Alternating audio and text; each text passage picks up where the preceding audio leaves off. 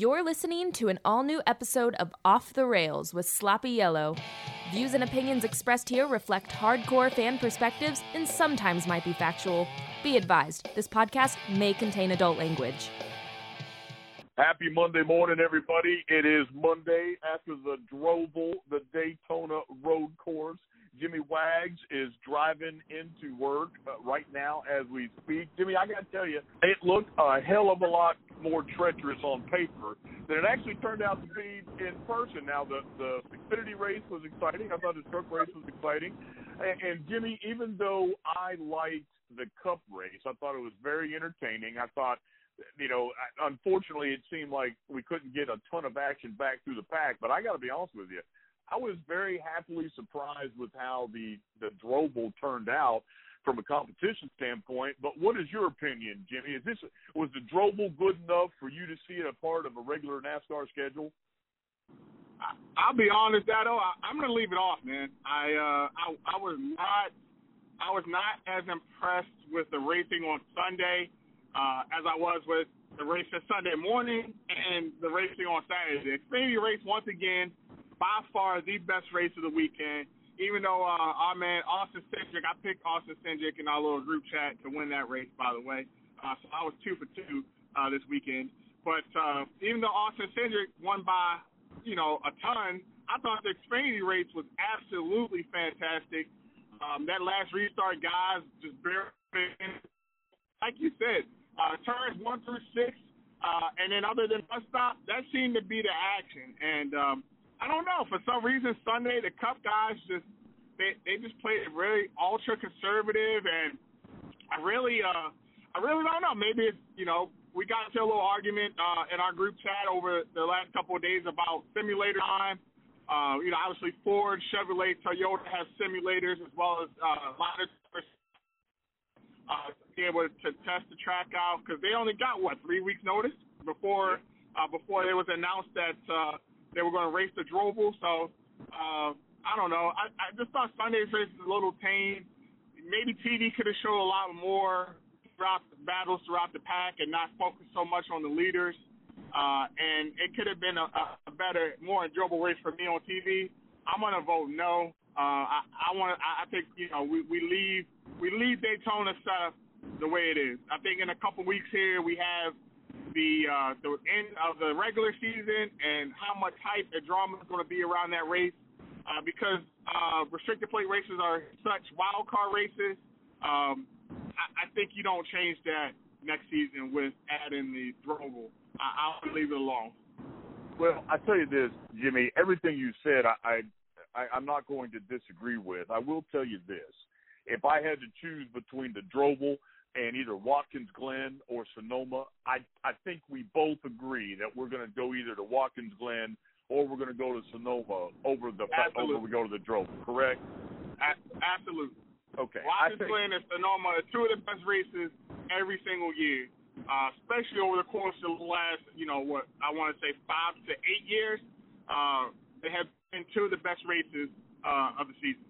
Yeah, I I I think I think anybody in their right mind would would say, "Hey, it was nice to be at Daytona because we could.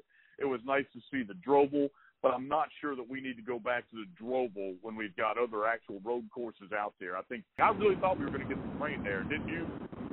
I did too, man, and, and it goes to show you Florida's weather is wacky and crazy.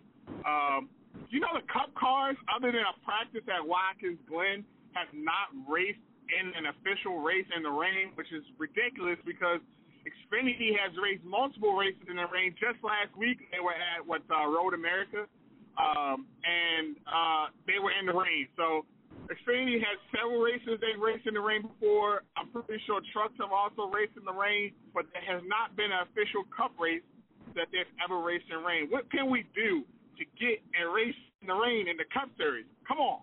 I can tell you exactly what it'll be. Need to have me, you, um, uh, Billy, and Johnny show up for a damn race because it's guaranteed to rain. Um, uh, 36 uh, hours of rain at Bristol. Um, if you guys don't remember. Uh, so yeah, we, we, if we get all four of us together, we'll definitely bring rain with it. It's definitely going to happen. Listen, there was you mentioned the the group chat that we had this week. Billy Bradley was highly upset. We'll get his opinion on it uh, later in the week. But fact of the matter is, um, uh, there was the, the Cup drivers are the best the best drivers we have, obviously on, uh, on the circuit.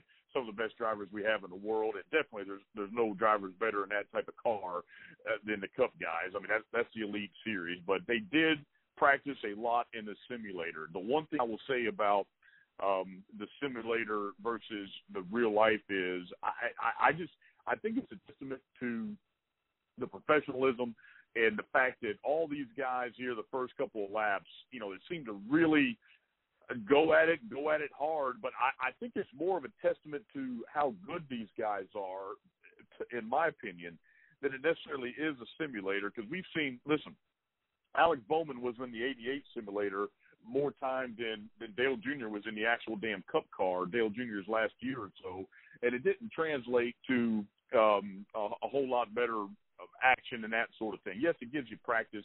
I'm not an iRacer, Jimmy. You've spent a hell of a lot more time in there than I have, but I, I'm going to guess.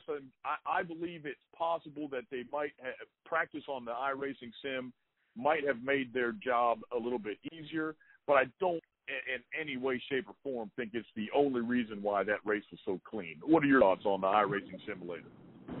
No, I, I completely agree. I think um, the the professionalism, the experience, you know, uh, even the, the the top three or four guys in yesterday's race, they decided, hey, in a little text group, they were like, hey, look, we're not going to barrel it down into turn one, full yeah. song. You know, we're going to take it easy. And even uh, Denny Hamlin joked uh, the day before and said, "Hey, I, I'm not, uh, I'm not making any promises about what's going to happen in turn one." And Kyle Busch tried to get ahead and say, "When you plan on braking in turn one?" So, yeah. um, the guy, the guys, they, they, they're professionals. They're the best in the world when it comes to stock car racing, and it, it showed yesterday.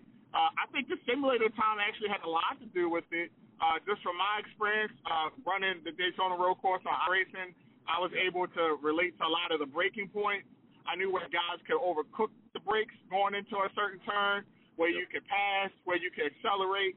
And uh, just having that mindset and that experience on iRacing really helped me relate to yesterday's race. And I, I would say, even from my experiences in racing and iRace over the the last week at the Daytona Road Course, I kind of foresaw this race coming uh, the way it played out, just because of the type of race that I experienced on iRacing. So uh, I, I think it was a big benefit to a lot of guys that didn't have any uh, ton of road course experience at the Drove.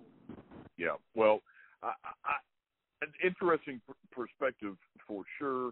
Uh, very interesting perspective. Uh, it, I, I, I'll say this: it was interesting. I know Submarine Mike. I talked to him earlier. He was in attendance. He said the race was was very good in person. He sat down near uh, turn one. I can imagine that that was a, a nice hot spot. He said, other than the heat, he had a great day, and um, he, he thought it was a, a great race and all that. I, I think we should just hold off. We'll do some of these uh, actual road courses, and we move on. How about um, something we were talking about off air? You mentioned Joe Gibbs Racing. Uh, the wheels kind of came off the bus a little bit yesterday, and literally on the 18th. First of all, he was driving a shit brown uh, car with a shit brown um, race suit, fire suit, and I thought it reminded me, uh, you know, of the first uh, every once in a while, you know. yeah. But uh, hey, everybody needs a Snickers every once in a while. Uh, exactly. Uh, he he definitely needed a Snickers after that race. But uh, Denny Hamlin comes in second. Martin Truex Jr. comes in third. Uh, both those guys, um, I mean, they just did not have anything for Chase Elliott. I, I am I'm upset because on the podcast Friday, I flipped. I literally flipped a quarter and uh, I was between young Ryan Blaney and Chase Elliott. It came up tails, which was uh, young Ryan Blaney. He did not have a good race. Um, a lot of the, the the Penske organization just did not have a good race, you know. Period. But I was surprised that Denny Hamlin and Martin Truex Jr. couldn't close the deal, and Erik Jones did okay. He finished 11th. You know, he's he's driving JGR equipment, still not able to. Um, uh, you know, he's, he's he's he's definitely behind the other three. But um, it was an interesting day for Joe Gibbs Racing. What it, it, we still don't have a victory from Kyle Busch. Are we going to see a victory from Kyle Busch here this year, Jimmy? Is he going to go over after winning the championship? What do you think? bro, I'll be honest, man. I really don't think Kyle Busch is going to get a dub. Um, yesterday, early in the race, you know, he took the lead from Hamlin early on, and you thought, man, Kyle Busch's experience at the uh, running the Rolex 24, you know, hey, he, here he goes. He's, he's gonna uh, he's gonna uh, get the dub today, and he wound up over spotting the tires going into uh, turn one, braking too hard, and uh, I don't know. He just uh, he just seemed to can't catch any brakes, man, and that's your 2019 champion right there. So uh, Truex got a couple uh, speeding penalties on pit road. And did you know yesterday was his fifth straight third place finish? Can you Yeah. believe that? Finishing third place five straight races. I That's, saw that, and and and I I I, I if it wasn't from uh, David Smith, I would have fact checked it. But I saw that this morning, and I actually I just could not believe he'd finished third five straight times, and and that just show, I mean, listen, uh, Kevin Harvick um, w- was doing well, and he just uh, all of a sudden uh, he got some help into a very shitty day, but. Uh, this just goes to show you that I, you can't count anybody out quite yet of this thing. Martin Truex Jr. gains. Uh, we're, we're talking five consecutive top threes uh, or third place finishes is pretty damn stout. And Denny Hamlin continues to to be up there. But I want to talk about some people that I I, I wasn't necessarily sure was going to be in the top ten. Oh, Jimmie Johnson was driving like Jimmie Johnson of old. He finished fourth. Chris Buescher He sure was, man. He sure was. Jimmie Johnson looked like seven time right there yesterday. I thought if he would have had a little bit more speed, he would have gave Chase a run for his money. But I, I was happy to see seven time put together a solid race. You know, I think we all were finally that team do something, see Jimmie Johnson do well. He seemed more of his in his element since he's come back from his supposed uh, supposed COVID test. But I, I, I we're going to Dover, so that looks looks good for Jimmie Johnson at 48. Chris Buescher, um, Billy Bradley, Hey, Billy Billy's boy, Chris Butcher. a strong fifth place. Clint Bowyer did himself very well yesterday. He racked up a ton of stage points, finished to six. I he needs to get some victories here. He needs to do something in that 14 car. Michael McDowell ran top five for a bunch of the, the second stage yesterday, and uh, he's always had a reputation to be a good road course racer. And uh, I, hey, kudos to him, man. Awesome race yesterday. I think when you put with the limited amount of practice we've had, I think you can the, the cream rises to the top. Okay, I just I just believe road course guys rise to the top, especially in a situation with no practice. Uh, it's it's he, Michael Bedell is his plate racing, his his road course racing has has been something that people have touted, but I think we can clearly see that team getting a top ten and running in a top five most of the like you said, the second and, and third stage was was amazing. Here's something that I, I didn't see um, happening necessarily is I was surprised that Aric Almirola did so bad. I was surprised that um, uh, Ryan Blaney had the day that he had. I just I was surprised by by that. Nothing too nothing else really surprised me, but Aric Almirola um, and and Clint Bowyer. These races are very important to them. All, uh, signs point to Aric Almirola re-signing, but uh, that 14 car to me is is is in question for next year, big time. Uh, Clint Bowyer rose to the occasion, and that team finally did something. So, um, interesting article coming out today that uh, David Smith again uh, posted this morning. Um, he, I think he now works for Forbes um, magazine, if I'm not mistaken. But he um, he he's got uh, the president of Richard Petty Motorsports, Jimmy, talking about that if uh, Bubba Wallace doesn't stay, and he wants Bubba Wallace to stay, that they may make a play for for Kyle Larson. Now, Jimmy, I, I, first of all, have you have you heard of that? Um, number one, and secondly, what are your thoughts on Bubba Wallace maybe getting out of RPM just to put Kyle Larson in in that seat? Any thoughts? So I read the article that you sent over to me this morning, and you know we've had a pretty passionate discussion over the last few weeks about Kyle, Lar- uh, Kyle Larson's uh, potential return, and you know my feelings are I, I just really don't think he's done enough to be able to say hey or shown enough that uh, he's learned from his situation, which got him exiled from NASCAR. They do decide to bring him back. Would be at uh, Stewart Haas because of James Haas uh, sponsorship uh, primary sponsorship of uh, Clint Bowyer's car. So, you know, hey, look, man, I, I have my own personal feelings about it. Do I think he deserves to be back yet? No, I don't think so. But, you know, I, I'm not a multi-million dollar NASCAR owner, so I don't get to make that decision. Well, you make a bunch of interesting points, Jimmy. Uh, I think purely from a um, I like to see goofy shit go on standpoint, I would love for Bubba Wallace and Kyle Larson to swap rides because it'd be interesting just to see um, this whole dynamic work out. Because in ten years, the ESPN 30 for 30, uh, 30 for 30, 30 for 30, titled "The N Word." might be something fantastic, especially if we have something like this in it from a historical standpoint. Personally, I think Bubba Wallace would be crazy to leave uh, Richard Petty Motorsports at a time where Richard Petty Motorsports are maybe going to get an influx of cash and be able to support that young man. Um, and I, I think they, I think as an organization, Richard Petty has grown, and I think um, as an organization, uh, or I think as a driver, uh, Bubba Wallace has grown too. I don't know that either one of them are going to see uh, together a torrid uh, pace of wins or anything like that, but I think I think they would be good for each other personally. Um, it's very interesting with the dynamics coming out. I believe wholeheartedly that Kyle Larson will be a Cup driver in 2004, uh, 2021. Uh, moving forward, I, can't imagine a scenario in which he is not back in the Cup.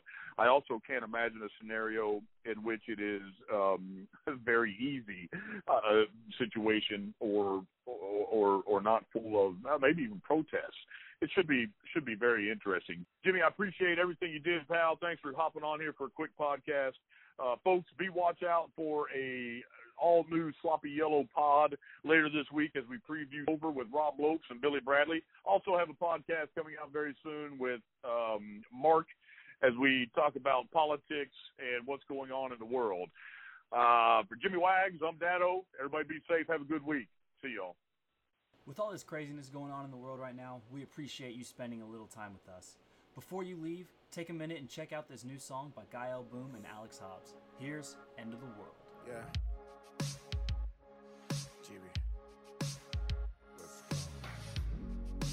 Turning off my TV. Shit's getting rough. All the service negativity. I think I had enough. I got my own demons that I'm still dealing with. And if you still wanna be here, I gotta make one thing clear. Don't just say you love me, show me. You say that you're with me, then prove me. I'm really trying to find my fears, but it's getting scary out here.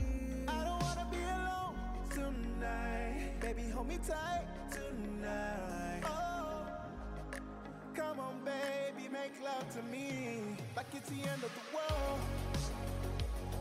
Oh, like it's the end of the world.